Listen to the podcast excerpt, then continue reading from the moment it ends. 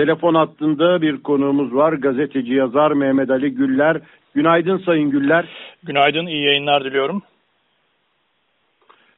Sayın Güller, şimdi e, Amerika Birleşik Devletleri Türkiye'ye karşı başta S-400 füzeleri olmak üzere bu nedenle bir başka nedenler de olduğu tabii ki iddia ediliyor ama esas görünen neden S-400 füze savunma sistemi. Bununla ilgili olarak yaptırımları ilan etti ve Türkiye ise bunun bir bağımsız savunma sanayi için e, bir saldırı olduğunu, bunun için daha fazla çalışacağını açıkladı. Siz bunun nedenlerini ve sonuçlarını nasıl görüyorsunuz? Evet. E, şimdi birincisi tabii teknik olarak baktığımızda e, katsa yasası e, S-400 nedeniyle uygulanmış durumda. Dolayısıyla ilk bakışta Türkiye'ye yaptırım S-400 kaynaklı diyebiliriz teknik olarak. Fakat bundan daha derin olduğu e, kabul görüyor. Niye? Çünkü Türk-Amerikan sorunları S-400 konusundan önce de e, oldukça pek çok sorun başlığı vardı. E, S-400'ü çıkardığınızda da o sorunlar e, durmaya devam ediyor. Bu şu bakımdan önemli. E, genel kamuoyunda şöyle bir algı oluşturulmaya çalışılıyor. Sanki Türkiye S-400'leri aktif hale getirmese, depoda tutsa, hatta işte Azerbaycan'a, Kuzey Kıbrıs Türk Cumhuriyeti'ne e, gönderse e, ya da topla, toplamda toprağı alıp gömse e, her şey güllük gülistanlık olacakmış. Türk-Amerikan ilişkilerinde hiçbir sorun kalmayacakmış gibi bir algı oluşuyor. Bu doğru değil. Türk-Amerikan ilişkileri S-400'den bağımsız olarak pek çok sorun başlığıyla dolu. Teröre destek, Doğu Akdeniz, Irak, Suriye hatta Karadeniz gibi önemli başlıklar var. Hadi Rıza Zarrab ve ondan kaynaklı e, Halkbank gibi sorunları doğrudan Türkiye ile ilgili sorun değil de AKP'nin e, daha çok sorunu gibi algılayalım ama öte yandan işte saydığım gibi e, en az 5 adet e, büyük e, başlıklı e, sorunlar var. Bu şu demeye geliyor aslında Türkiye ile Amerika S-400'den bağımsız sorunlar listesine sahip olduğu için S-400 meselesinde Türkiye geri adım atsa bile e, mesele çözülmeyecek. Dolayısıyla zaten buradan çıkacak teknik sonuç Türkiye S-400 konusunda kesinlikle geri adım atmamalı. E, buradan çıkacak ikinci sonuç da şu, S-400 sorunların kaynağı değil, sorunların sonuçlarından biri. Yani S-400 sonuçlarından biri. Sonuçlarından İkincisi örneğin Astana platformu. Türkiye, İran ve Rusya ile bir Astana platformu koydu. Bu da aslında Türk-Amerikan ilişkilerindeki sorunlara e, sorunlardan kaynaklı bir sonuç olarak ortaya çıkmış bir e, durum. E, dolayısıyla böyle bir durum var. Fakat şimdi ben şuna gelmek istiyorum. Bakın bu yaptırım meselesi sadece Türkiye'nin sorunu değil. Bu gittikçe dünyanın sorunu olmaya başladı. Daha bugünkü en en e, taze haberi e, okuyayım size Amerika'nın sesinden. E, Amerika, Merkezi Çin ve Birleşik Arap Emirlikleri'nde bulunan bazı şirketlere İran'ın petrokimya ürünlerinin satışını desteklemeleri nedeniyle yaptırım kararı aldı. Bu yeni, birkaç saat önceki bir haber. E, çok değil, üç gün önce Amerika biliyorsunuz e, Sudan'a e, Sudan'la ilgili bir karar aldı. Teröre destek veren ülkeler listesinden Sudan'ı çıkardı. Hani bir gecede ne oldu? Sudan bir geceye kadar e, teröre destek veriyordu da bir gece sonra teröre destek vermekten vaz mı geçmiş oldu? Hayır. E, Sudan Amerikan baskısıyla e, İsrail'le normalleşme kararı aldığı için teröre destek veren ülkeler listesinden çıktı. Aslında o teröre destek verenler listesi gibi e, gerçekçi olmayan bir listede Amerika'nın bir yaptırım listesi. Yani o ülkeleri buralara alarak yaptırım uygulamış oluyor. E, Birkaç ay öncesine dönelim. Yine bu yılın e, bahar aylarındaydı e, yanlış hatırlamıyorsam. Amerika 13 ülkeye, 13 ülkenin vatandaşına ve şirketlerine e, yaptırım kararı almıştı. Neden? E, bu firmaları, bu 13 ülkeye ait firmaları Amerika, e, İran'ın füze programına destek e, verdiklerini e, iddia ederek e, yaptırım kararı alıyordu. E, hazır İran demişken bir başka e, ve en önemli yaptırıma dikkat çekelim. Amerika uzun süredir e, İran'a yaptırım uyguluyor, bir ekonomik ambargo uyguluyor ve e, bu aslında bir insanlık suçu. Bu ambargoyla kendi müttefiklerini de ambargoya zorlayarak e, İran halkının en basitinden işte sağlık e, ekipmanlarına ulaşımını bile engelliyor ki bu bir e, ciddi insanlık suçudur. E, bir başka yaptırım örneği verelim. Amerika Venezuela'ya biliyorsunuz yaptırım uyguluyor. E, niye yaptırım uyguluyor? E, iki kere denedi e, Maduro'yu devirmek için. Öncesinde Chavez'i devirmek için darbe girişimlerinde bulundu. Hiçbirinde bunları başaramadı. Eline yüzüne bulaştırdı. Kendi özel kuvvet askerleri yakalandı. Ama Amerika Venezuela halkını ekonomik bir darboğaza alıp kendi hükümetine karşı kışkırtabilmek için Venezuela'ya e, ambargo uyguluyor ve ötesinde korsanlık, e, hırsızlık yapıyor. Ne yapıyor? Amerika, Amerika Venezuela'nın e, petrolüne el koyuyor. E, bankadaki e, parasına el koyuyor. İngiltere'yi de buna zorluyor biliyorsunuz. İngiltere de aynı şeyi yaptı. Şimdi bu uluslararası hukuk suçu. Ama Amerika bunu yapıyor. Şimdi diğer yandan işte Küba'ya ambargo var. E, Kore Demokratik Halk Cumhuriyeti'ne var. E, Çin'e çeşitli yaptırımlar var. Yani Trump'ın e, Çin'e açtığı ticaret savaşıyla uyguladığı yaptırımlar var. Peki Amerika sadece hani diyebiliriz ki ya bunlar Amerika'nın rakip gördüğü, düşman gördüğü ülkeler. E peki sadece bunlarla mı sınırlı? Hayır. E, Amerika e, biliyorsunuz Kuzey Akım 2 e, projesi nedeniyle Almanya'ya da yaptırım kararı aldı. Ötesinde Trump'ın e, uyguladığı bir başka büyük yaptırım paketi vardı biliyorsunuz. Amerika Avrupa Birliği ülkelerine toplamda e, bir yaptırım e, kararı uygulamış oldu. O demir çelik e, savaşları dediğimiz e, süreçte. Şimdi bunu şuna getirmeye çalışıyorum. Yani Amerika dış politikasında yaptırımı bir silah gibi e, kullanıyor. Yani uluslararası e, hukuka aykırı olarak insanlık suçu işleyerek hatta işte Venezuela örneğinde gördüğü gibi e, açık bir e, hırsızlık e, biçiminde bu e, yaptırımı silah gibi uyguluyor. Dolayısıyla sadece Türkiye değil dünyanın pek çok ülkesine uyguluyor. Bu bizi bir sonuca götürüyor. O da şu, yani dünya Amerika'nın e, uluslararası hukuka aykırı olarak uyguladığı bu yaptırımlara karşı e, ortak mücadele etmeli, işbirliği yapmalı. Çünkü bu yaptırım e, pek çok ülkenin sorunu olmaya başladı. E, Türkiye'de bundan en çok e, zarar gören ülkelerden biri olarak e, bu saydığım listedeki ülkelerle yan yana gelerek başta Birleşmiş Milletleri olmak üzere dünyanın hemen her platformda bu konuyu bir sorun haline getirip Amerika'nın e, hukuk dışı yaptırımlarına karşı e, ortak mücadeleyi e, esas alan bir çizgi izlemeli. Bunu bayrak e, haline getirmeli. Her platformda Amerika'ya yaptırımlar uyguladığı için diğer ülkelerle birlikte e, kınamalı, kınama kararları aldırmak üzere girişimlerde bulunmalı. Bu yaptırım e, belası e, ciddi bir e, sorundur, dünyanın sorunudur. Buna karşı birlikte mücadele edilmeli. Bunun iki e, nedeni var. Bakın e, son bir yılda yapılmış bazı araştırmalar var.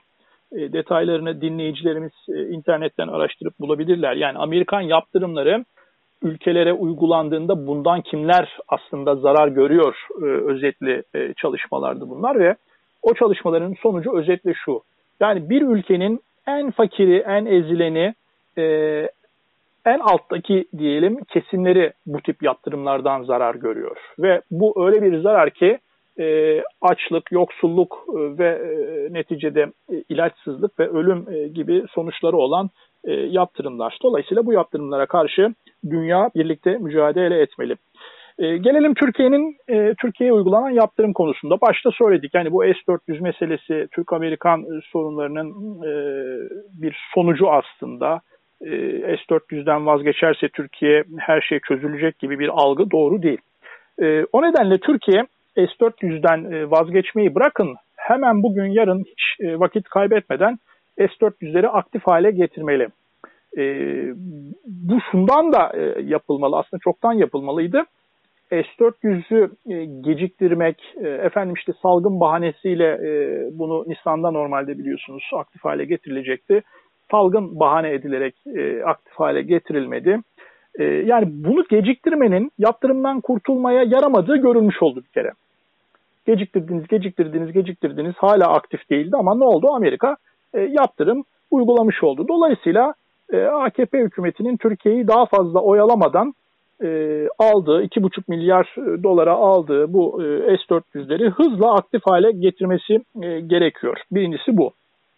İkincisi e, 1975 yılında o günün şartlarında e, Demirel'in Demirel hükümetteydi.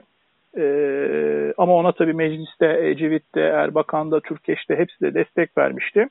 E, Türkiye, Amerika'nın Kıbrıs Barış Harekatı nedeniyle e, uyguladığı yaptırımlara karşı madem sen yaptırımları ambargoyu kaldırmıyorsun ben de İncirlik üssünü kapatıyorum demişti ve İncirlik üssünü kapatmıştı. E, yanlış hatırlamıyorsam da 5000'e yakın e, Amerikan e, görevlisini, personelini de ülkesine göndermişti. Bakın bu 1975, bundan 40 yıl önce e, ki şartlarda yapılabilen bir iş. E, niye 40 yıl önce ve o şartlar diyoruz? Dünyanın iki kutuplu olduğu, nispeten bugünkü ilişkilere göre daha zor bir dünyanın olduğu e, bir dönemdi ve Türkiye İncirlik üssünü kapatabilmişti. Oysa bugün şartlar çok daha kolay. Öyle iki kutuplu bir dünya yok. Çok kutuplu bir dünya var. E, Amerika'nın tek başına at oynatabildiği e, bir dünya yok. Amerikan hegemonyasının zayıfladığı, inişe geçtiği ve Amerika'nın e, etkisindeki e, ülkelerin daha bağımsız hareket etmeye e, başladığı yeni bir dünya var. Dolayısıyla bu yeni dünya içerisinde Türkiye'nin 40 yıl öncesine göre incirlik üstünü kapatabilmesi çok çok daha kolay. E, bir diğer yaptırıma karşı verilebilecek cevap da şu. Tabii bunların hepsi aynı anda verilmesine gerek yok. Belki bunlar da bir koz olarak sıra sıra uygulanabilir. E, bir üçüncüsü de şu. Kürecik radarının kapatılması. Şimdi Kürecik radarı tabii hukuki statüsü farklı. O nedenle dinleyicilerimiz ya o Amerika ile ilgisi yok. NATO radarı o nedenle e, bunu bir yaptırıma cevap olarak düşünmek doğru değil diyebilirler. Bu kısmen haklı bir gerekçe fakat önemi şu. E, Amerika'nın Türkiye'ye uyguladığı yaptırım başta saydığımız, sıraladığımız o uzun yaptırım uygulanan ülkelerden farklı olarak bir özelliği var. İlk defa bir NATO ülkesi bir başka NATO ülkesine yaptırım uygulamış oldu. Dolayısıyla Türkiye kürecik radarını yani o e, NATO radarını kilit vurarak diğer NATO üyelerine de bir NATO üyesinin bir NATO üyesine yaptığı yaptırım konusunda toplu bir mesaj vermiş olur. Onları da Amerika'ya karşı e, bir e, harekete geçmeye en azından zorlama potansiyeli taşıdığı için kürecik radarının da e, ana e, kapısına kilit vurulması gerektiğini söylüyorum. Şimdi bütün bunlar dışında da yapılabilecek işler var.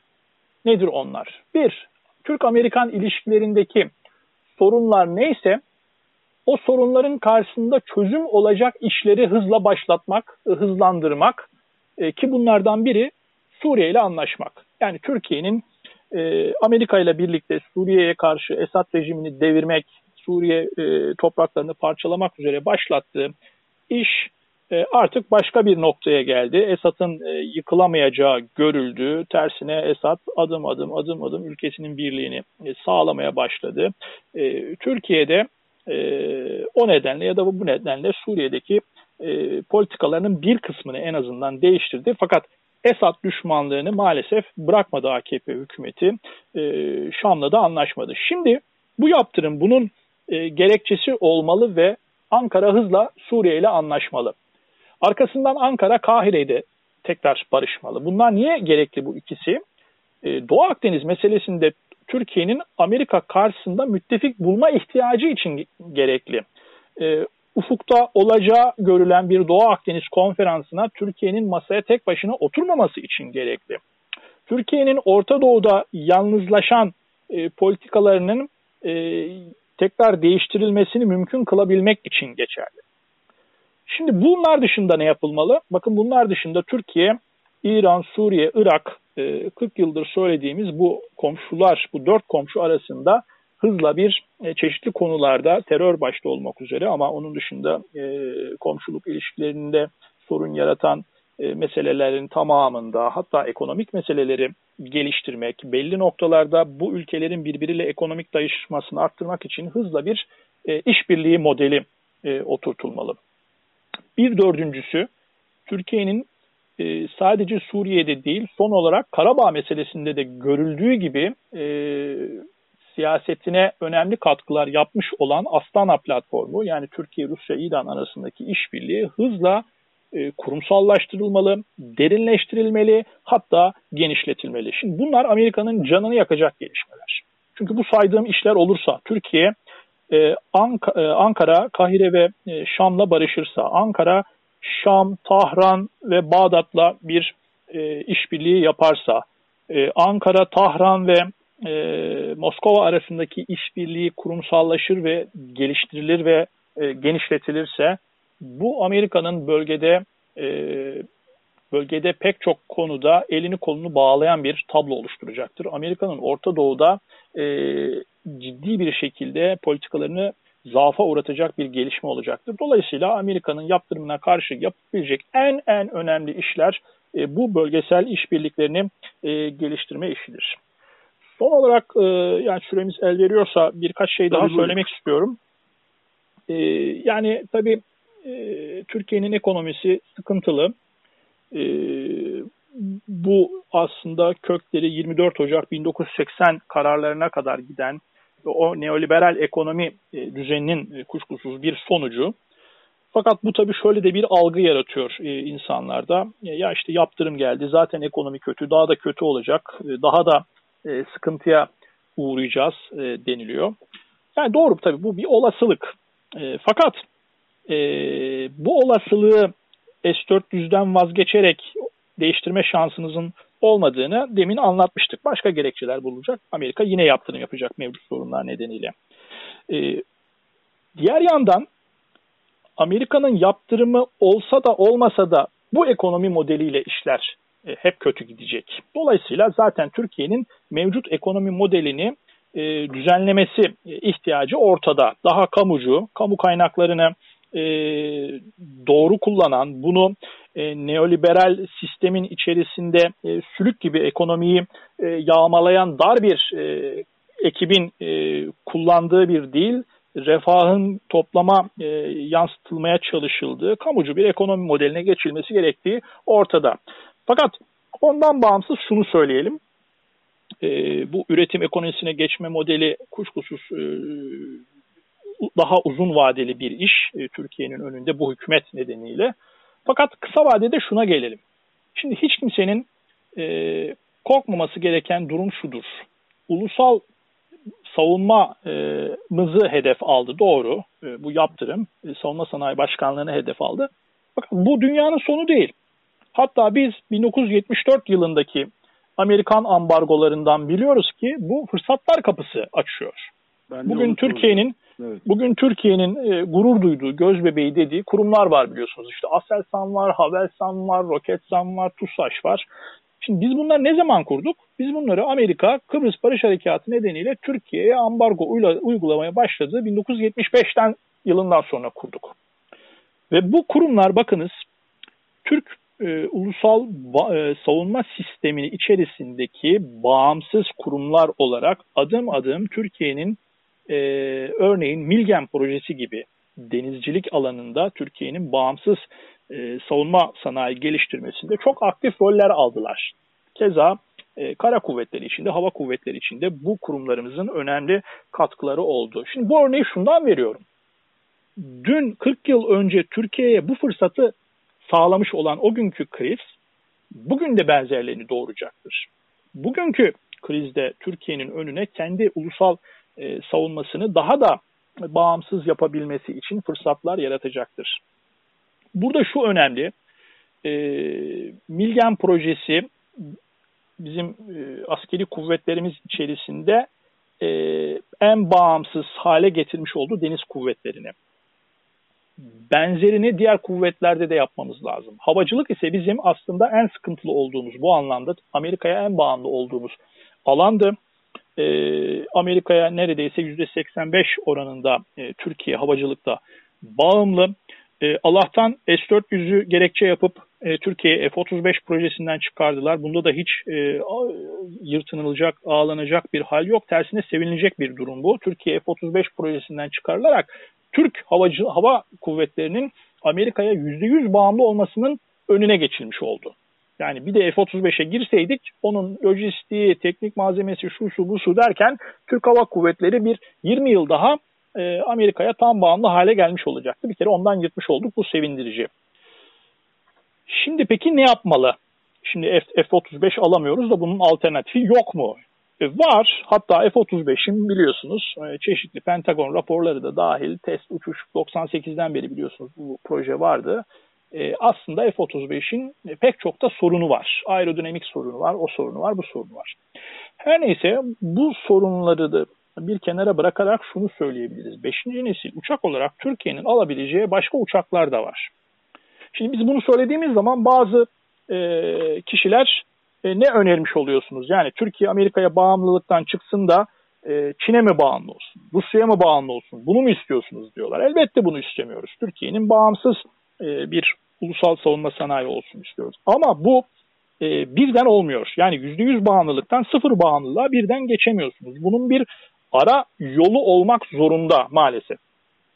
Onu da silah envanterini çeşitlemek e, diye bir aşama olarak e, düşünebilirsiniz. Yani yüzde 100 Amerika'ya bağlı bir kuvveti %90'a, 80'e, 70'e, 60'a çekip e, işte yüzde kalan 40'ı e, birazını Çin silahıyla, birazını Rus silahıyla, birazını Hindistan silahıyla vesaire, birazını Fransız silahıyla her neyse önemli değil ülkeler e, çeşitlendirmek gerekiyor. O zaman bu çeşitlendirme %100 bağımlılığı ortadan kaldırmış oluyor. Ve bu adım adım Türkiye'ye ulusal savunma, e, bağımsız bir savunma kurma şans veriyor bu aşama. Bu aşama o nedenle önemli. Fakat bu aşamanın da şu şekilde değerlendirilmesi gerekiyor. Siz eğer bir işbirliği modelini Çin'den, Rusya'dan, Hindistan'dan, Almanya'dan, Fransa'dan her neyse alacağınız herhangi bir silahı ortak üretimle orta vadede anlaşmayı sağlayıp ortak üretime geçmeyi e, kabul etmeden alırsanız o sakat. İlla ki ortak üretime esas almanız lazım. Ve bunu uzun vadede de kendi üretiminize dönüştürmenizi önünüze hedef koymanız, bunun e, altyapısını oluşturmaya çalışmanız, bunun gerekli insan gücünü oluşturmaya çalışmanız, bunun gerekli e, makina, yer, e, fabrika altyapısını oluşturmaya çalışmanız gerekli. Bunları yaptığınız zaman adım adım Türkiye kendi ulusal e, bağımsız e, savunmasını oluşturmuş olacaktır. Özetle benim yaptırımlar konusunda söyleyeceklerim bunlar. Hiç sonuç olarak üzülecek bir durum yok. Tersine Amerika'nın yaptırımları Türkiye için rotasını daha da belirlemek, Türkiye'nin Amerika'ya bağımlı 70 yıl e, geride kalan e, dönemini e, aslında kapatmanın da bir fırsatı olacaktır. E, Türkiye için e, hayırlı sonuçlar üretecek bir vesile olmuştur diyebiliriz. Evet, çok teşekkürler Sayın Mehmet Ali Güller. Ben teşekkür ediyorum. İyi yayınlar diliyorum. Çok teşekkürler. Evet sevgili dinleyiciler, gazeteci yazar Mehmet Ali Güller, e, Amerika Birleşik Devletleri'nin e,